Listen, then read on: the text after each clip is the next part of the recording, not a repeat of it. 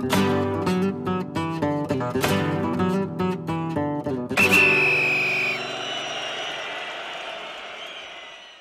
さんこんにちは。ペリオディスタ小沢です。今日は今朝終わりましたえー UEFA チャンピオンズリーグのラウンド16ファーストリーグアトレティコ・デ・マドリーとマンチェスター・ユナイテッドのパルティダスト一戦についてお話ししたいと思います。結果は、えー1対1のドローに終わりました、えー先制したのはアトレティコ・デ・マドリーでしたね、えー開始早々の7分、えーレナン・ロディの素晴らしいいいクロス一戦からジョン・フェリックスが頭で合わせて先制をしまあその後前半は一方的な展開内容となりました。まあ本当にこれだけ充実した、えー機能美あふれるアトレティコの、えーまあボール非保持、えー守備から、えうまくねカウンターにもつなげてましたし攻撃につなげてましたのでマンチェスター・ユナイテッドもボールは持てていましたが、まあ、持たされているという状況で全然リズム作れませんでしたし逆にボールを持ってリズムを崩すミスを犯すというような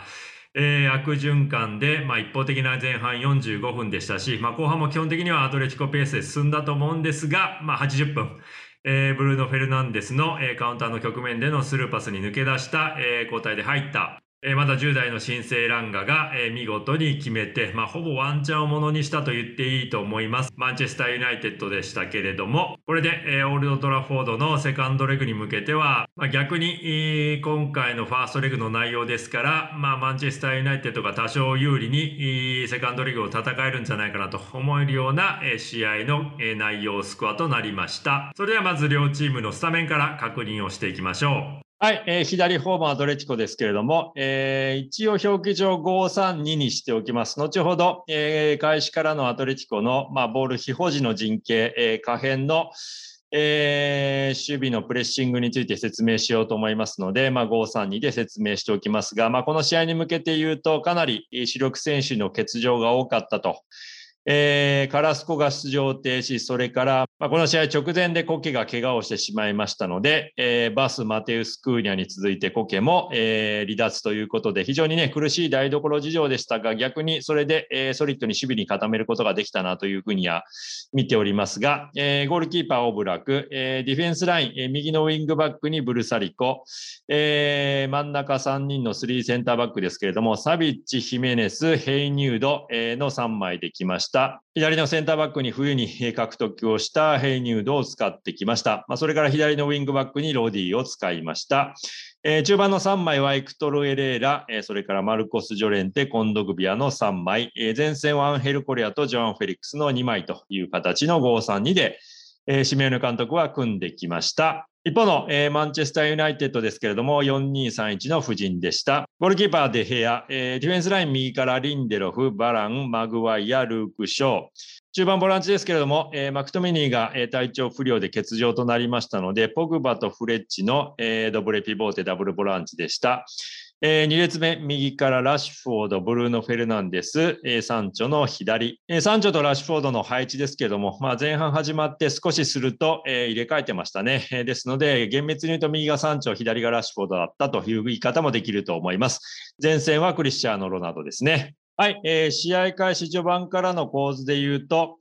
えーまずはホームのアトレティコが、まあ、5-3-2でしっかりとミドルサードセットを構えまして、えーマンチェスターユナイテッドにボールを持たせたという展開が続きましたので、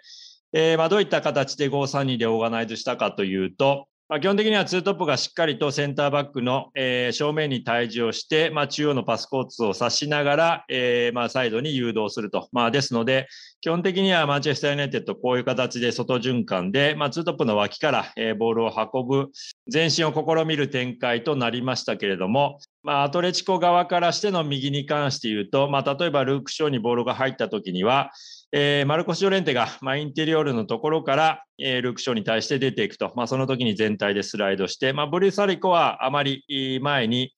いいダイナミックにジャンプのスライドはしないというような形で、えー右サイドは作っていました。一方の左ですけれども、左に関しては、まあ、逆にレナン・ロディが、えーまあ、中盤にも上がってきて、リンドルフに対してプレッシングをジャンプしてかけると。まあ、そういう形でしたので、アトレチコの守備の、えーフェーズでいうと、結構4-4-2の、えー、3ラインコンパクトの、えー、守備陣形も時間的には多かったなというふうには見えましたし、まあ、今シーズンのアトレシコ・デ・マドリーの課題はずっと指摘し続けてますけれども、やはり低重心で、基本的に5バック、3バックの時には、まあ、5-3-2でビタッと引いてしまう、2トップの脇からの侵入に対して、まあ、全く無抵抗でボールを運ばれてしまうと、簡単に運ばれてしまうというところが、まあ、ようやく相手がアタッキングサードに入ってくる、アトレシコ側からするとディフェンシブサードに入ってきたところで、えー、ようやく、えー、プレッシングに行くような形でしたので、まあ、簡単にこういう形でいいボールを、ね、配球されるみたいなところが、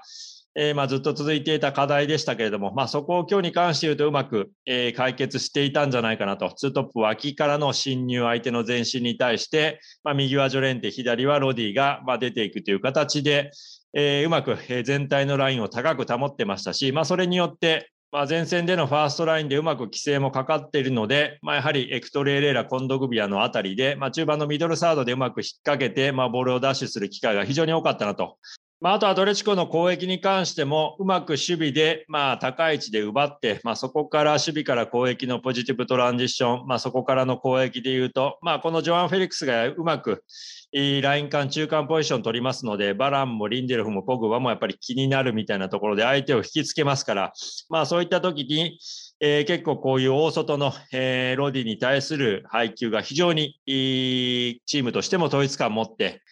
配球できていましたし、まあ、ロディもかなり鋭いスプリント、それからね、見事なコントロールからの左の配球クロスっていうところで、まあ、かなり攻撃の起点になってましたので、前半に関して言うとかなり目立つ。まあ、個人的には前半の MVP は得点を取ったジョン・フェリックスよりもレナン・ロディじゃないかなというぐらいに、この試合の前半のロディは良かったと思います。まあ、一方のマンチェスター・ユナイテッドはボール保持、まあ、ビルドアップのフェーズでかなり問題を抱えていたなと、ちぐはぐだったなというところがありますので、まあ、うまくね、えー、ツートップの脇からどう侵入していきましょうかっていうところが、まあ、共通のアイデア、イメージがないように見えましたし、まあ、どうしてもね、展開的になかなか前線にボールが、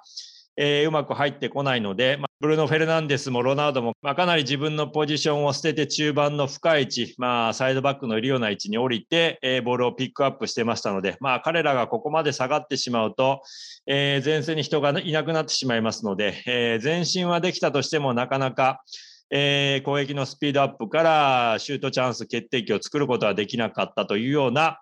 マンチェスターユナイテッドのちぐはぐな攻撃でした。はい、えー、90分終わったスタッツ、データで見るとボール支配率は39対61、マンチェスターユナイテッドがやはりボールをね、多く握っていたというような数字ですし、まあ、ただシュート本数は13対7で、アトレチコが勝ってますし、まあ、ただオンターゲットがね、えー、1対2、ただアトレチコ・デ・マドリーはまあ、前半終了間際のブルサリコ、それから後半のコーナーのこぼれからのグリーズマンで、えー、2度、バーを叩く決定機がありましたので、まあ、今日の内容、えー、展開であればアトレティコ・ド・マドリー最低でも1-0での勝利できれば2-0で勝ちたかったなというようなゲーム内容だったんじゃないかなと思います。まあ、個人的にはセカンドレグも、えー、今日のファーストレグのような、えー、アトレティコ・ド・マドリーが基本的には構えながら、まあ、マンチェスター・ユナイテッドにボールを持たせて、まあ、強度の高いハイプレスをね、繰り出したわけではないですが、えー、今シーズンずっと課題に抱えていたツートップ脇からの侵入に対しての、